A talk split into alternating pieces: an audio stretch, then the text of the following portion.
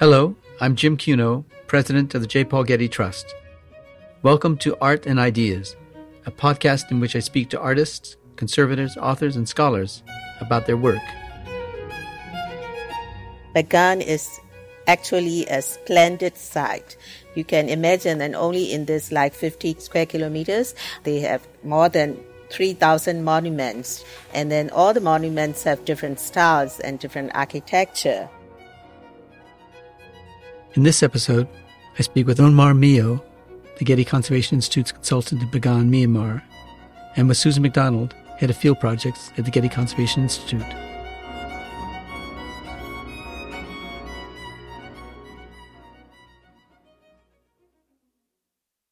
In January 2021, I spoke with Susan McDonald and Ohmar Myo about their work in Bagan, Myanmar.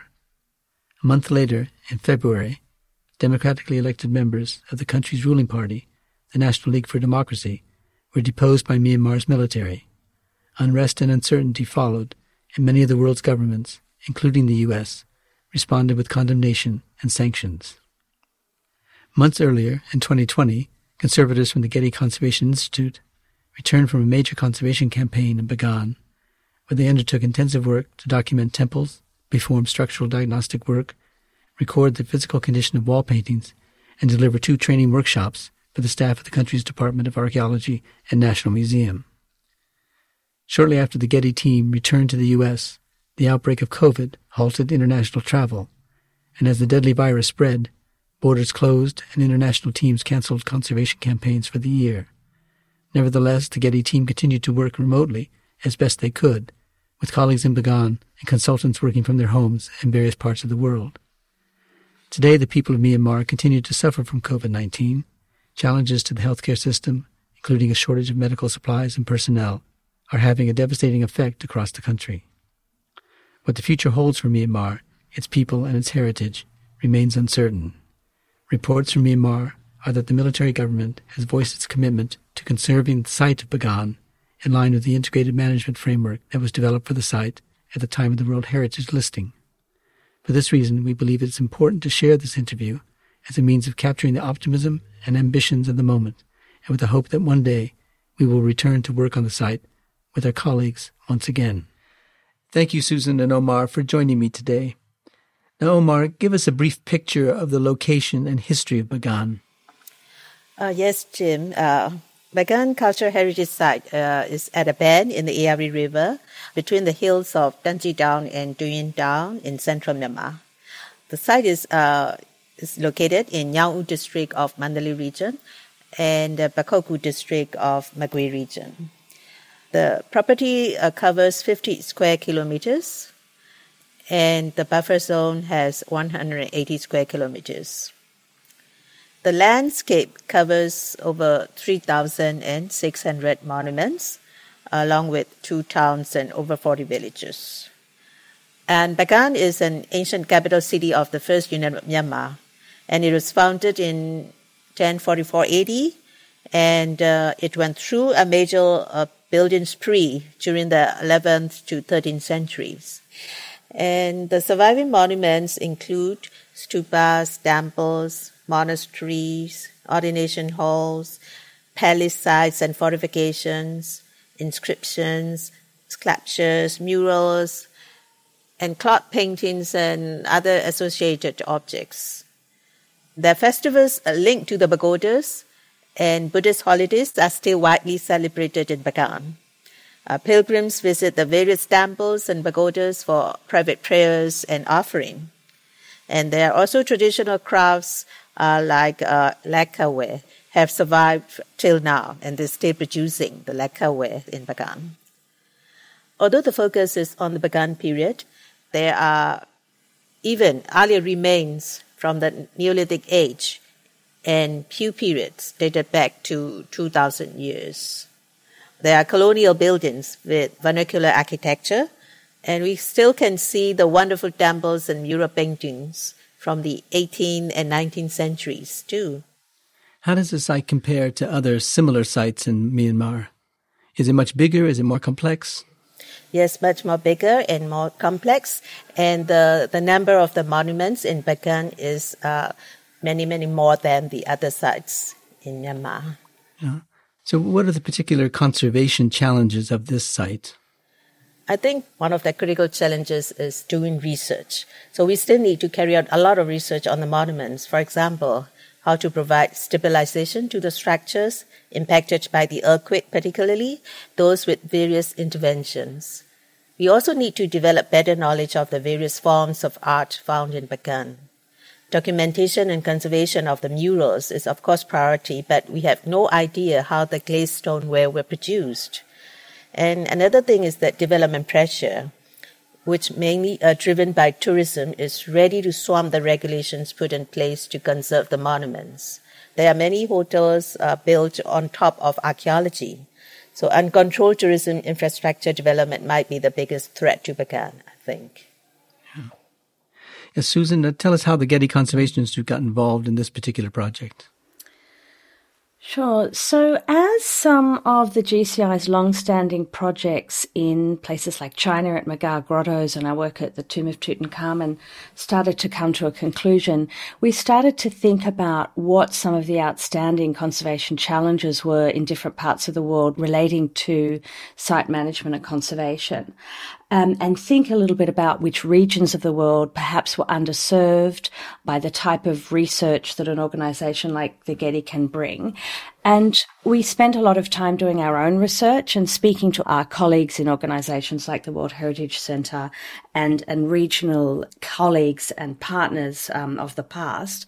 We also did a bit of a scan of um, the World Heritage Center's um, sites that had been identified as potentially being at risk. And we looked at some of the sites that were currently being developed for the World Heritage listing. And um, as a result of the, all of those things, we, we started to think that Southeast Asia was a place that was of interest to us and that, that we might bring some, some benefits to and where there were partners who were interested in addressing some of the challenges that we were particularly interested in. And Bagan, for a number of reasons, started to be a site that we thought had a series of challenges that needed attention on a regional and international scale. And at that time, the 2016 earthquake hit Bagan, which is a 6.8 magnitude earthquake, and it damaged over 400 of the temples. And so a lot of international effort was brought to bear to the recovery of that in the immediate future. But there was issues related to, to how to respond in the longer term to that earthquake. This wasn't the first earthquake of Bagan. It's had a series of earthquakes right through its history. Um, Bagan also had a number of other specific threats uh, from macro issues of site management and tourism and planning and development to some more pagoda specific technical issues related to the conservation of the materials, uh, the seismic issues, wall painting conservation, and so on. The site has in the past had successive waves of conservation, starting in the early 20th century, uh, when the Archaeological Survey of India was working there when um, then Burma was under British rule.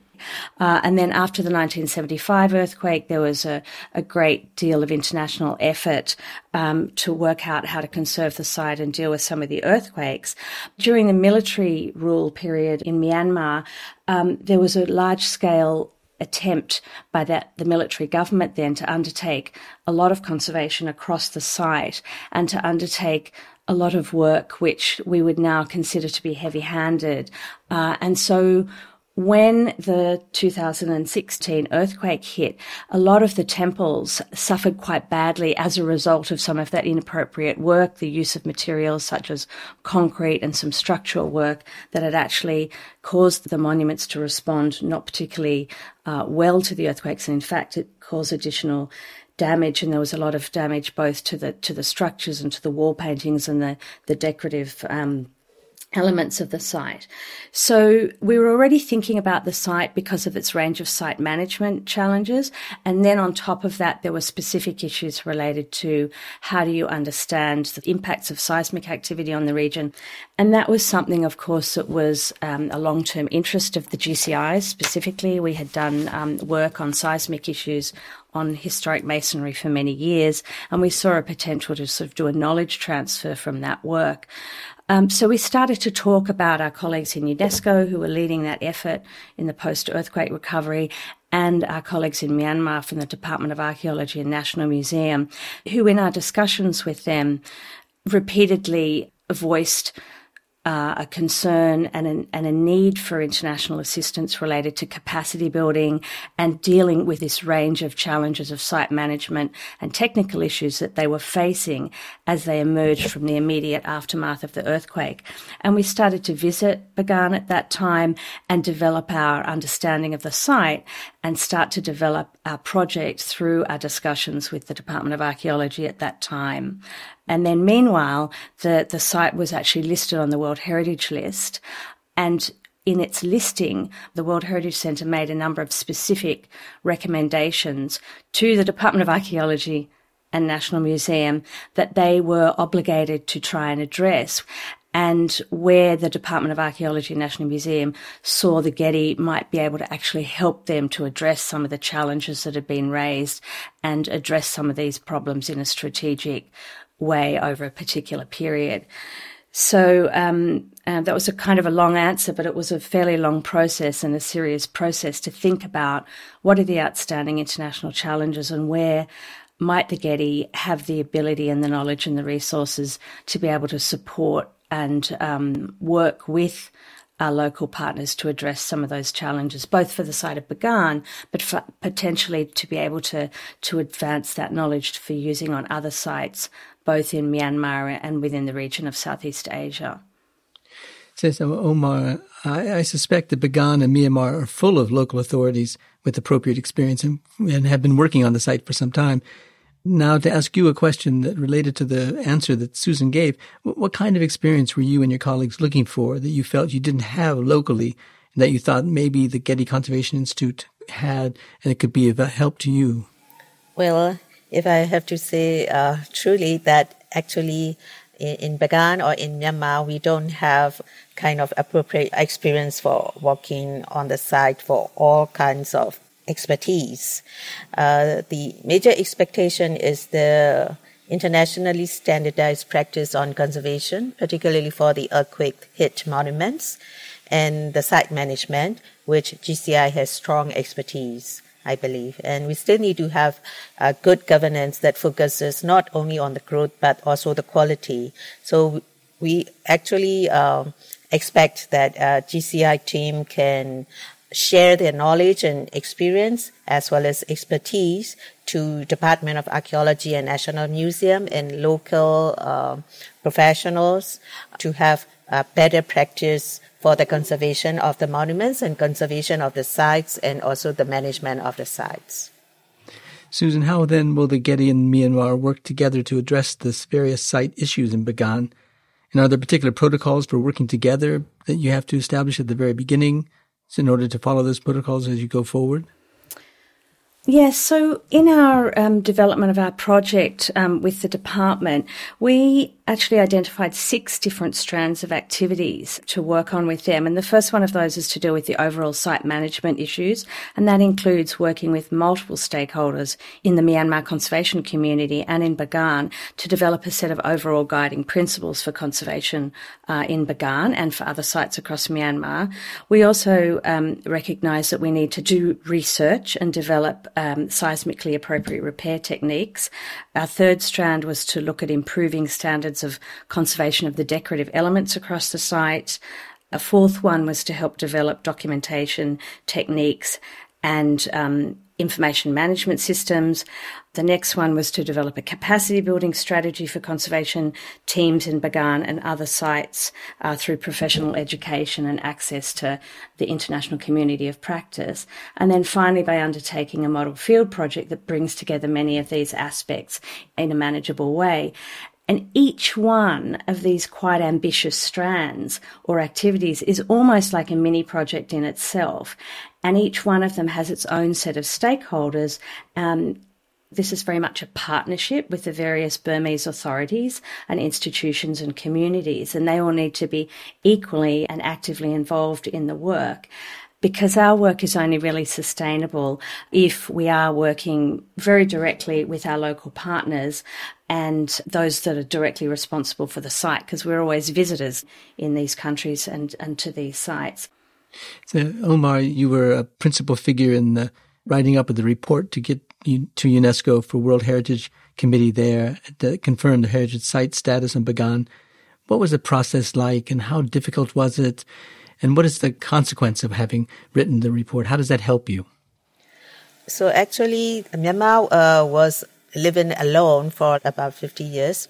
We had not been in touch with the international organizations like UNESCO and World Heritage Center. And so the World Heritage is uh, the very uh, new in Bagan when uh, we uh, we were walking, uh, like from 2013. So at that time, the people, uh, the authority, as well as the communities, feel very awkward to talk about the World Heritage, and they were afraid of uh, living in the World Heritage site, uh, which had a lot of rules and regulations, and they could not do anything in the site. They thought like that, but um, UNESCO itself and also the Department of Archaeology and National Museum, the people from uh, like the intellectual people from the like Association of the Architects, Myanmar Engineering Society, uh, Yangon and Mandalay Technical uh, Universities. We work together to have uh, more uh, public education to understand about the status of the World Heritage and then what are the benefits of living in the heritage site as well. And then uh, we are, we have to make sure that everyone needs to work together to protect Bagan without only thinking how to exploit the site. To achieve this, and procedures need to be established and followed. So we have started to establish some uh, procedures, not uh, to have ad hoc decisions uh, be taken by the authorities, because as you know, Myanmar is a new democratic country, and so we have still the uh, mix of the kind of uh, power using and this democratic way of working. So it is also very important for the authorities not to decide uh, solely on its own. The decisions must be taken by based on the criteria and the process and need to follow the process. So we are still working on it till now, although we have got the World Heritage. Because we got the World Heritage for Bagan because Bagan is actually a splendid site.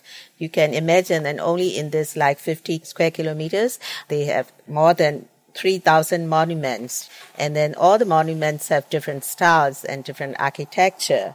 So actually we still need to uh, establish the process which can support Bagan for the sustainability. And I do believe that GCI can contribute technical expertise to set up those procedures required in Bagan. Now, Susan, on the website for the project, you say that you'll be undertaking modeling and testing on a representative building for each typology to understand the issues the particular building type has. Why is that the right methodology of addressing the issues in Bagan? And could you tell us something about that process?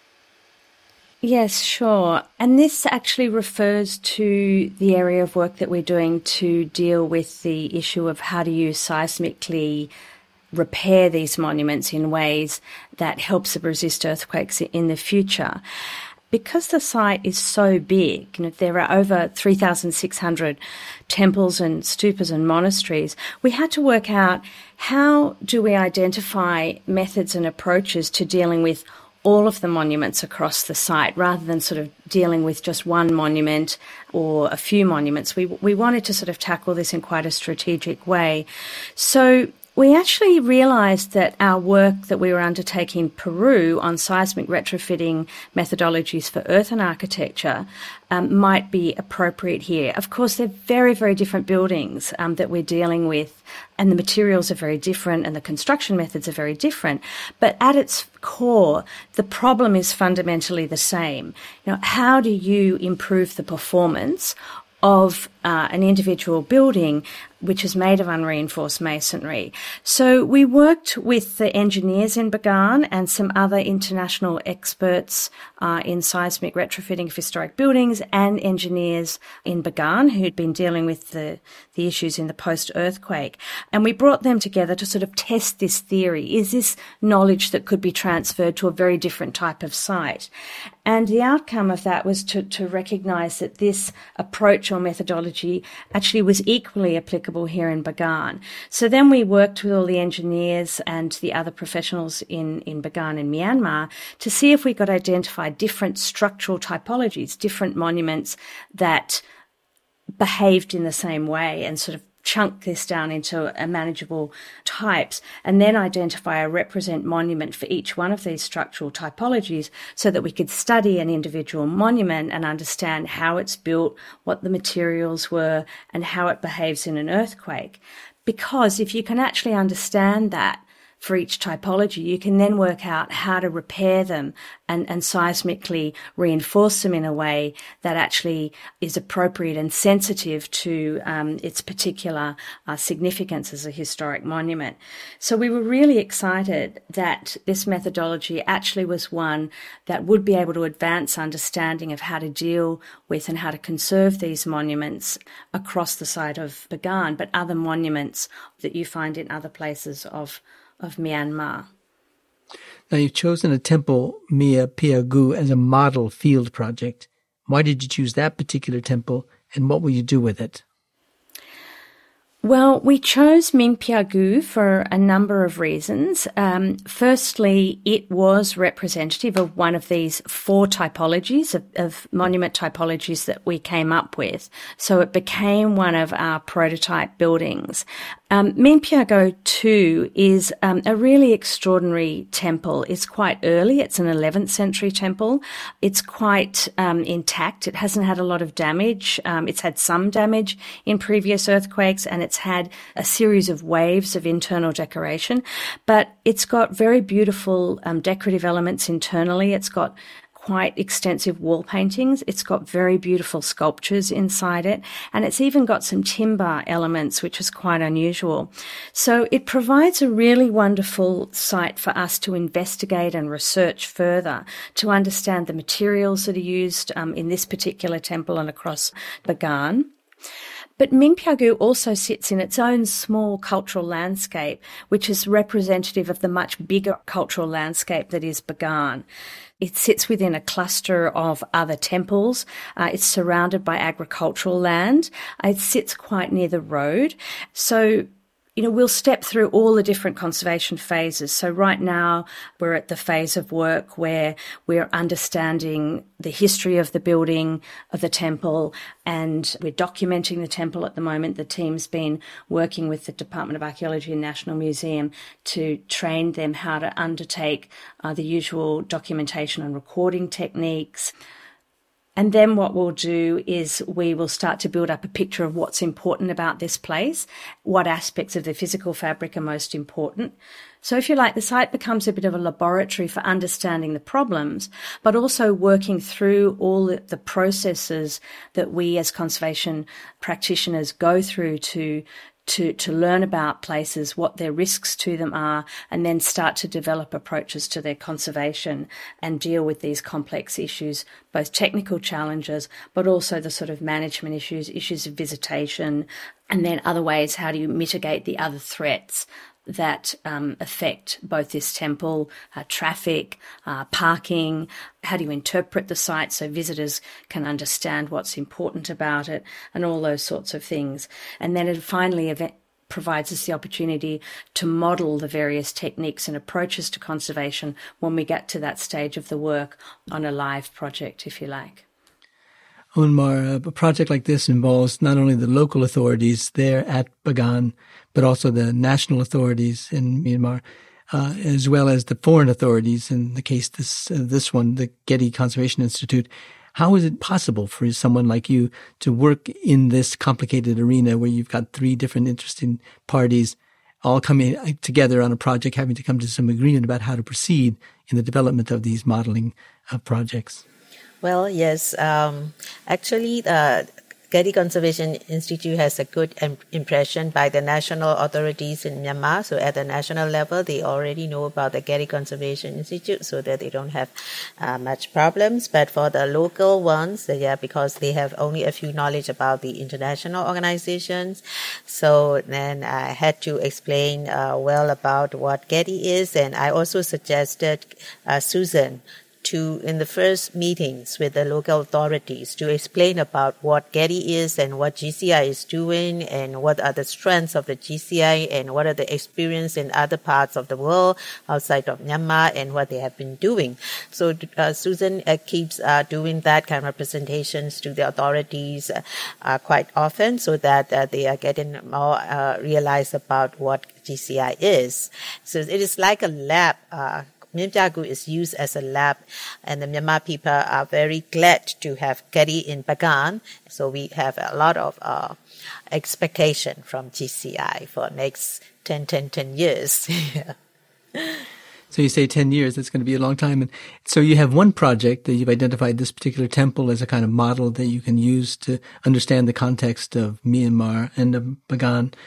Susan, how many such prototypes will you have? And will they each be different one from another? So, in other words, will you have five or six of them and they'll tell you something each differently about the particular monuments that, are applicable to all or many of them on the site?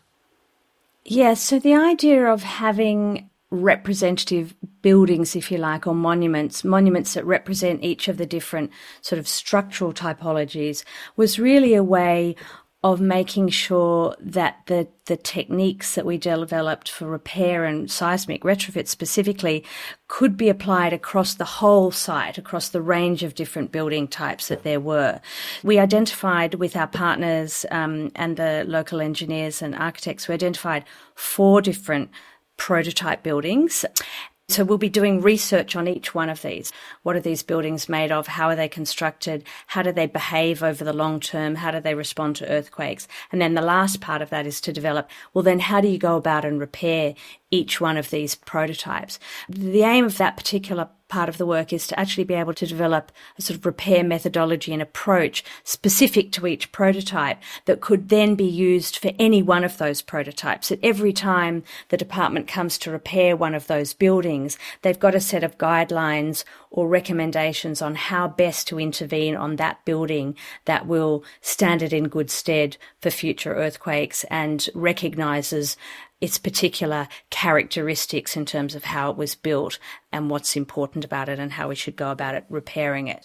And on top of that sort of technical repair thing, of course, each monument will have another layer of consideration, which depends on is it an active temple that's used for, for daily worship, for example, or is it a temple that has wall paintings or doesn't have wall paintings, or there are a variety of other sort of overlaid challenges for each temple that it has to be dealt with. But at least we've got some fundamental approaches to how technically to go about just doing the sort of base technical repair, and then these other considerations that we have to think about uh, in conservation get overlaid on top of it.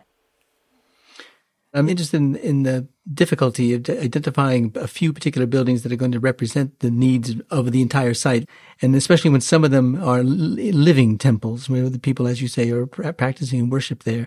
How is it that you negotiate these kinds of human conflicts uh, in the preparation and the, the, work on the buildings?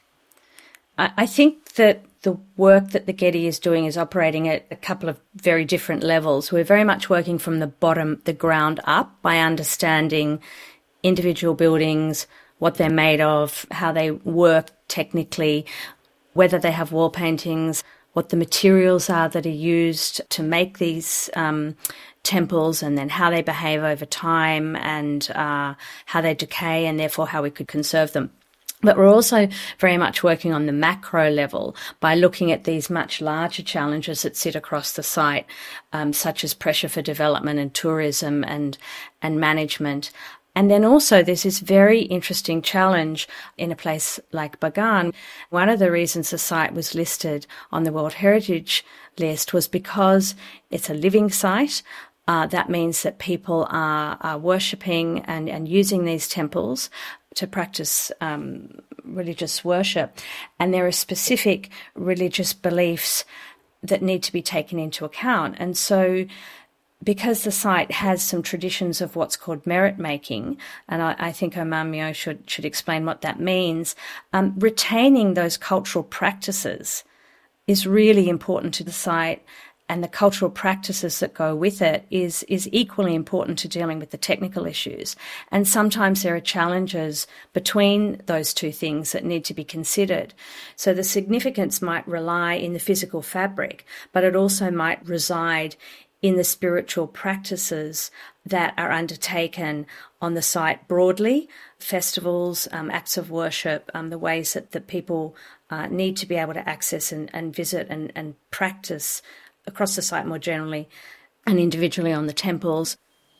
If you may allow me to uh, add some more uh, points about this uh, merit making things. Actually, merit making is the most significant characteristic of Bagan, so that we can't avoid uh, people doing merit making till now. So, merit making means everything doing good is merit making fundamentally.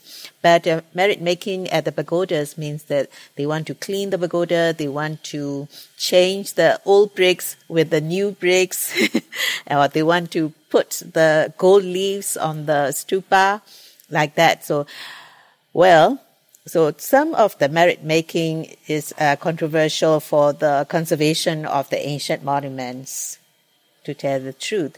But uh, we cannot uh, say that that kind of merit making uh, will be banned in Bagan because Bagan is still a living uh, site.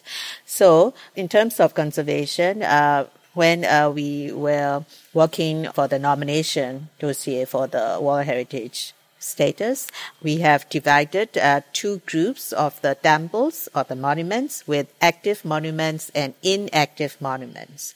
So active monuments means they are still active with the a lot of pilgrims, the visitors, and they are, making uh, all kinds of these uh, rituals and worshiping things and doing festivals. So there are like 14 monuments which are still very active for the merit making so that these are the active uh, monuments and then we allow the people the worshippers the pilgrims to do uh, some kind of merit making things there but the other inactive monuments, which means that these uh, monuments are from the, ancient period, and then they are still uh, treating like the ancient monuments, and they don't have any festivals or any rituals. Then all these uh, inactive monuments must be conserved, uh, like the ancient monuments, and the conservation uh, protocols will be stricter than the active monuments. Yeah.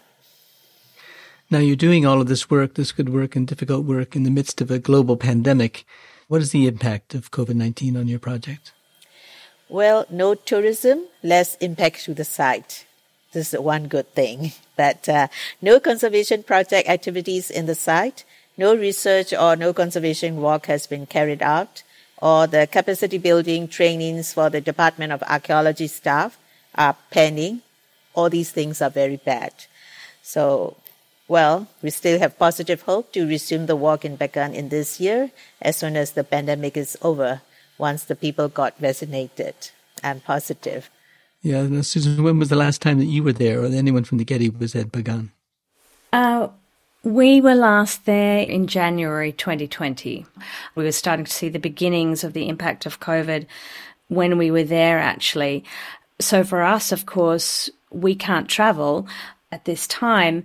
However, we've taken this last year to give us a moment to really sort of stop and, and think a lot more deeply about the work and the project because uh, we'd been working pretty quickly and had a certain amount of momentum. And it's an extraordinary site with some very complex issues, and we're very new to it. We've spent the year doing a lot of quite in depth planning work and investigation and, and really uh, understanding some of these challenges in a more detailed way. And we've really tried to retain our connection with um, our colleagues in the field there, and we've done that in some areas better than others. I think the the team who's been working on the documentation area and the seismic retrofitting area have actually been able to sort of, over the course of this year, develop their relationship, bizarrely enough, through Zoom and had a much closer ongoing day to day working um, relationship than we perhaps might have usually had, sort of been forced by Zoom. And even though the team from Bagan of engineers and the team from Yangon Technical University and our team couldn't go to Madras. Uh, to, they were meant to go to, to um, the Indian Institute of um, Technology, Madras, in, in September to get together to look at the, the current modelling and work that they'd been doing for the monuments. They couldn't do that, obviously. They, they organised it over a sort of two week Zoom workshop, if you like, so where every night for us, but early morning for others, they spent on the phone working through this issue with these different groups from, from Yangon and from Bagan and um, from India.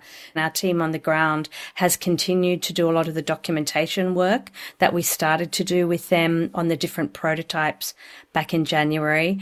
And our engineers have been working away and in constant contact with one of the other teams from Yangon, as I said, the team from India and our team.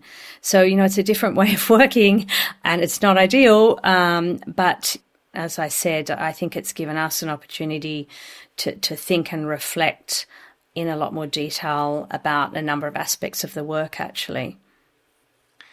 Ohmar, what's next for Bagan? Well, as everyone knows that, that this is a complex site and we have a lot, a lot of things to do.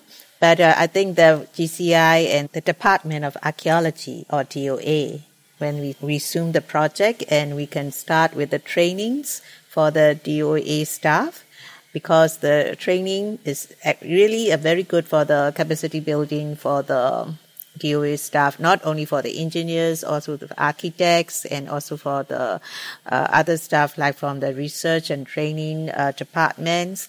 And because uh, the Getty uh, conducted the trainings not only with one uh, expert or two, they, uh, they have collected the many experts from the many backgrounds, and all are like the very uh, highly intellectual people, so that, that they give the trainings a very good training, and then they start from the beginning of the values of the site, so that the trainees have understood about the site more.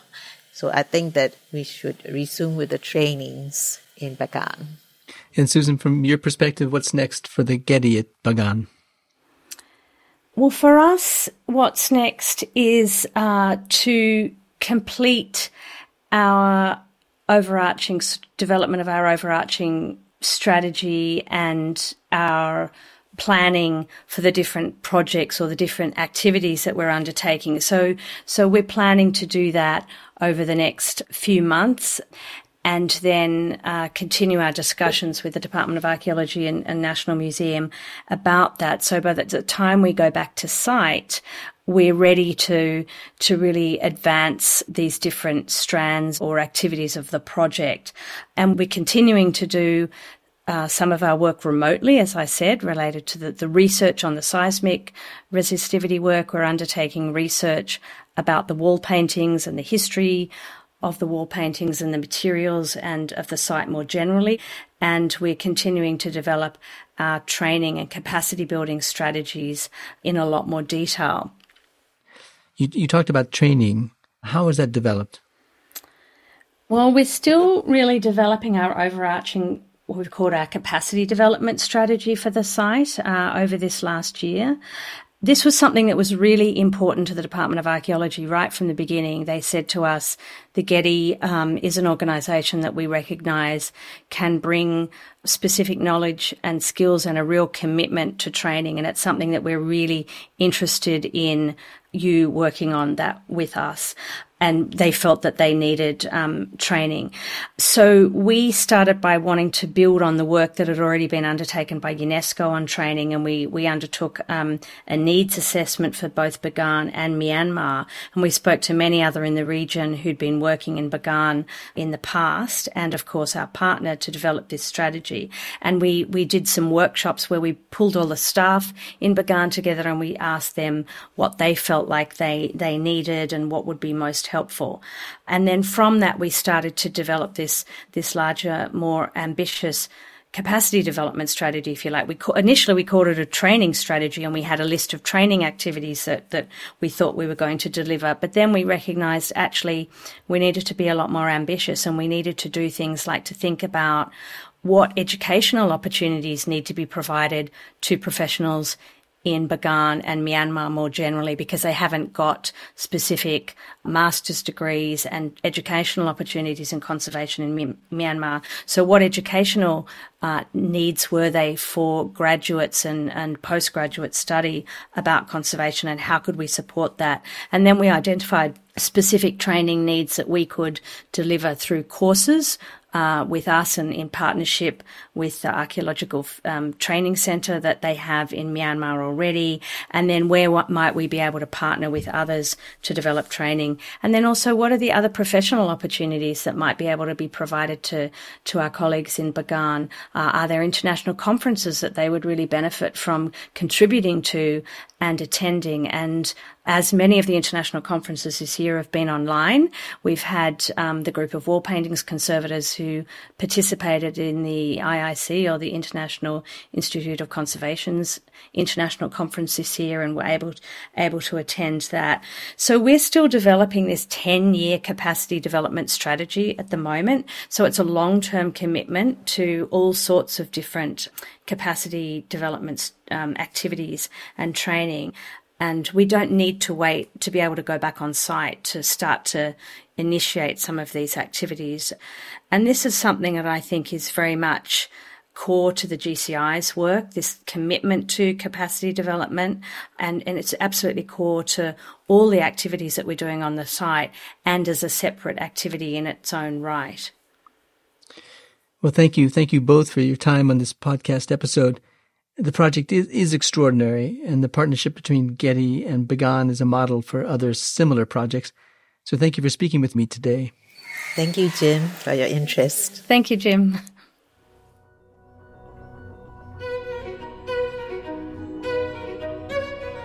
This episode was produced by Zoe Goldman, with audio production by Gideon Brower and mixing by Mike Dodge Weiskopf. Our theme music comes from the Dharma at Big Sur composed by John Adams for the opening of the Walt Disney Concert Hall in Los Angeles in 2003. It is licensed with permission from Hendon Music. Look for new episodes of Arts and Ideas every other Wednesday. Subscribe on Apple Podcasts, Spotify, and other podcast platforms. For photos, transcripts, and more resources, visit getty.edu slash podcasts, or if you have a question or an idea for an upcoming episode, write to us at podcasts at getty.edu. Thanks for listening.